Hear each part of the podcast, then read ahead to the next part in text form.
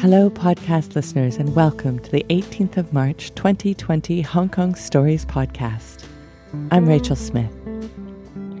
The rest of the world is catching up with our recent trend of social distancing. This city has been working from home. Our kids have been learning from home, and our teachers have been teaching from home since January. And believe me, we know how the rest of the world feels. Isolation can be a problem, but it can also be an opportunity. It's a time to start new habits and to reflect on how lucky we are in our daily lives and check that our neighbours are doing okay. Today, as we avoid large crowds and mask up to go outside, we'll be listening to two stories about getting away from the crowd. First, we have X, who's really getting away from it all, and then Kristen, who tells of her quest to find solitude. Before we get to today's stories, though, a great big thank you goes out to all our loyal Hong Kong listeners.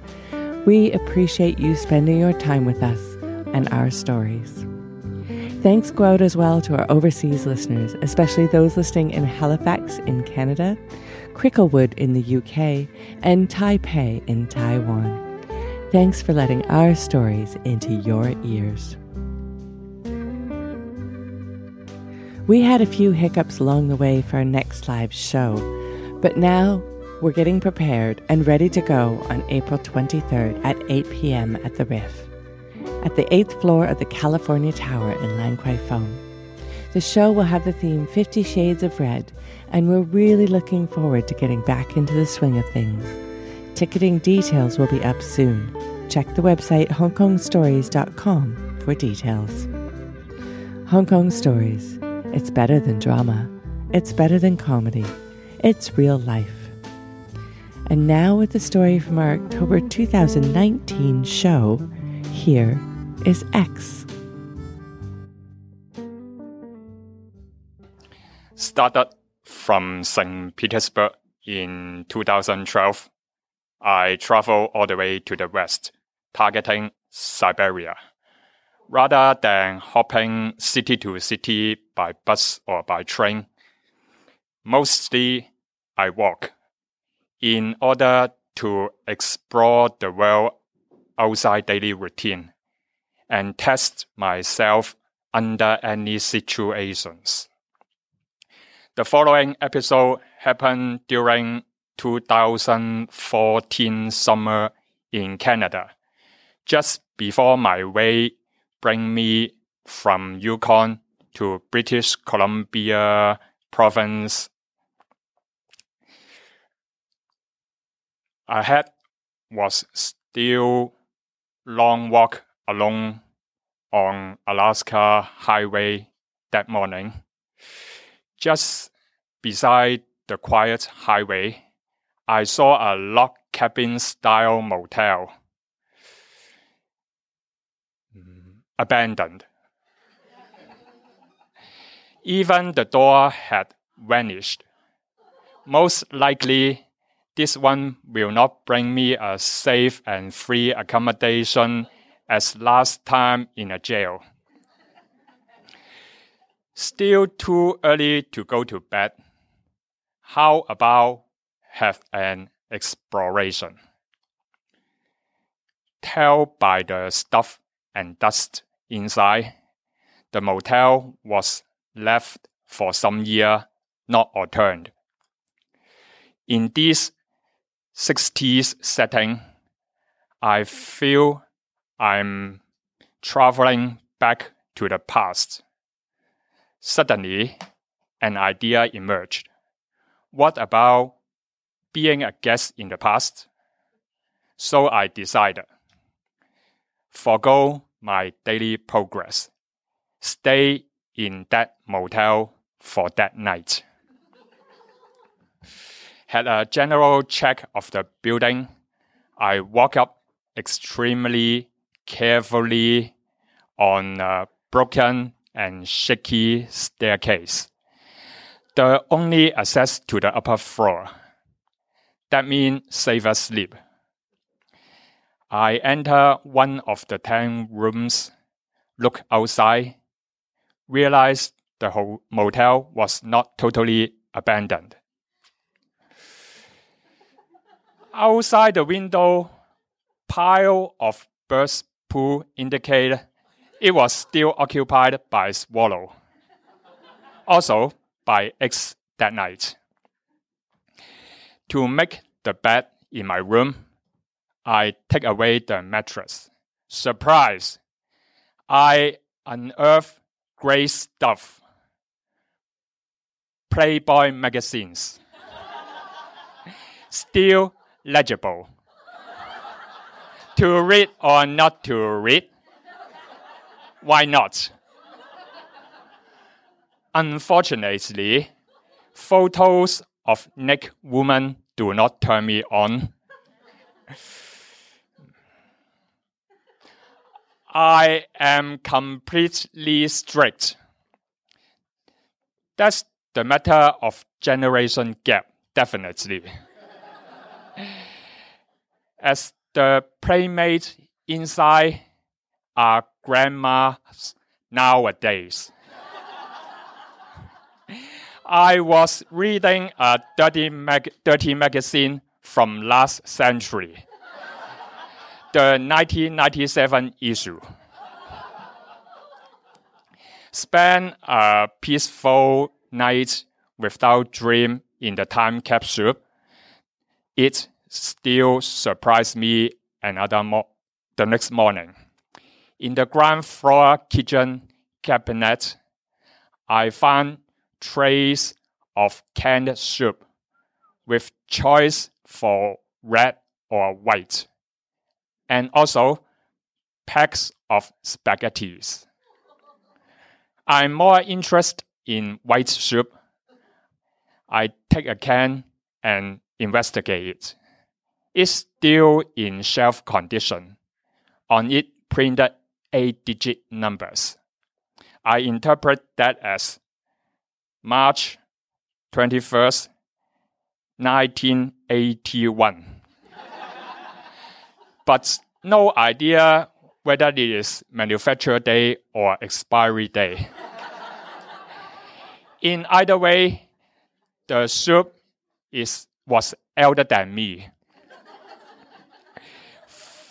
While the spaghetti was contemporary, not yet expired, two more years to go. So I left it alone, as it was left by someone recently, they may need it and come back to retrieve soon. I open a can of year 81 soup. Out of my expectation, I saw tofu skin switch soup rather than fake creamy soup. A moment later, I realized time make the soup went off. Tofu skin is congealed fat. To eat or not to eat. By Napoleon order, canned food was invented to last. Why not eating? I emptied the contents into my pot heating it up restore its youth creamy texture. while the color while the color was never changed throughout these 33 years. I sipped the soup, swallowed. The taste of my senior was cream mushroom as today's finish the antique breakfast, I nothing unfortunate happened. I was still walking non-stop for three hours in British Columbia on Alaska Highway and telling this story after five years in Hong Kong now.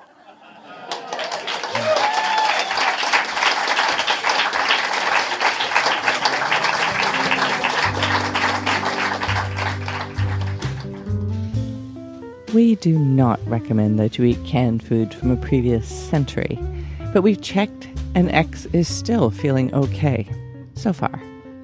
Our regular free storytelling workshops have been on hold for the last weeks, but we'll be inviting people to share their stories once again in the coming weeks.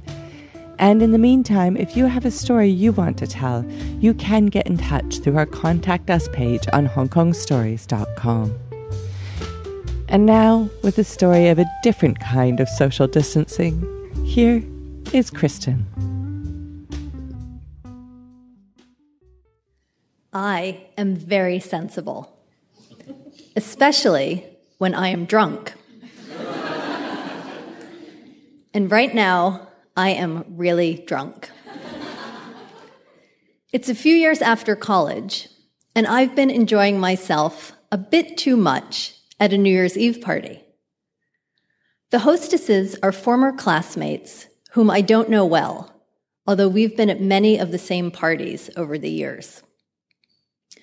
We're part of the same large group of friends, overlapping groups of friends, who spend our weekends pretty much as we did when we were students drinking, dancing, sometimes sleeping on each other's sofas. We have matured in small ways, though. Keg beer is still a party staple. But now that we all have entry level jobs and entry level paychecks, we also serve entry level spirits and snacks. There are more couples among us, with some of the significant others from outside the friend group. This crowded party is heavy on both cocktails and couples. The party is taking place in the same suburban neighborhood of identical looking brick houses where I live with three friends.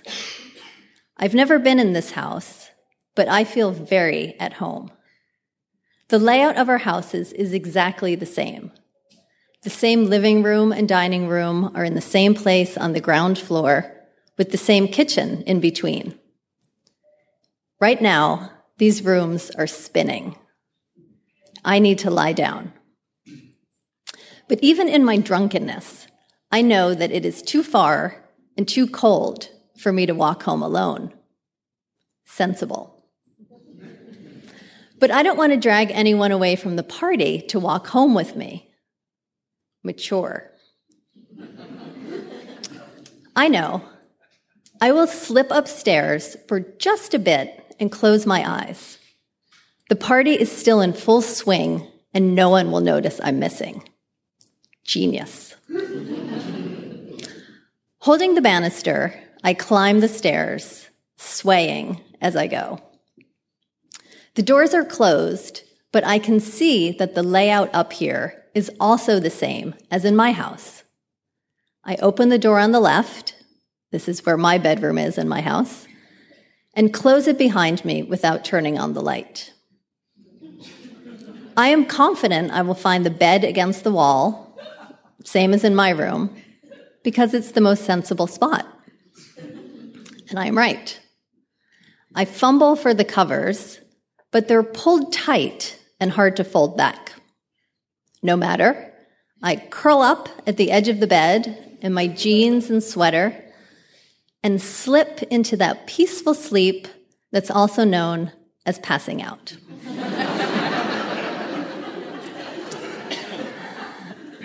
at some point, I don't know how long I've been asleep slash unconscious. I half wake and scoop myself back from the edge of the bed but something is blocking me. I push harder. Is something pushing back? It's hard to tell what's happening in this dark, disoriented state. Whoa, is something moving? Still lying down, I open one eye. A small lamp is on. In the low light, I see a woman standing, tying a robe around herself. She is one of the party hostesses. She is reserved and refined, and I don't think I've ever spoken to her. A man is standing beside the bed, wearing only his boxer shorts. I don't know him, but he has a lot to say to me.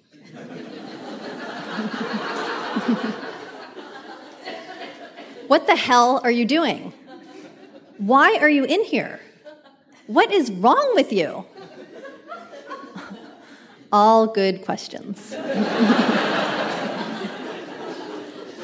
I sit up very slowly. My brain is moving even more slowly. I look at this attractive, agitated, near naked couple standing before me, and I realize what I have done. I have climbed into bed with these people, these people I don't know, and passed out without realizing they were there. I don't know if they were sleeping or getting busy, but they're doing neither of those things right now. I don't. I don't know what the etiquette is in this situation. I do know this is not how any of us intended to ring in the new year. And if this couple was considering a threesome at some point, this is definitely not what they had in mind. I am mortified.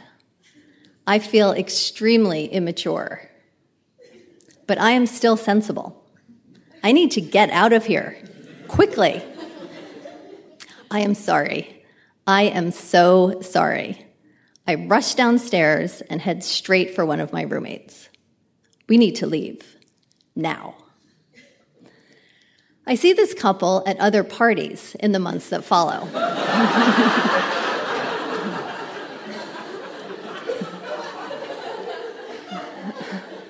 I avoid eye contact. I take circuitous routes through crowded rooms to avoid all contact. We never mention this incident, and we eventually go our separate ways. A lot has happened since then, and I like to think I've become more mature and more sensible. These days, I am rarely drunk. I never pass out at parties and I always check the bed before climbing in.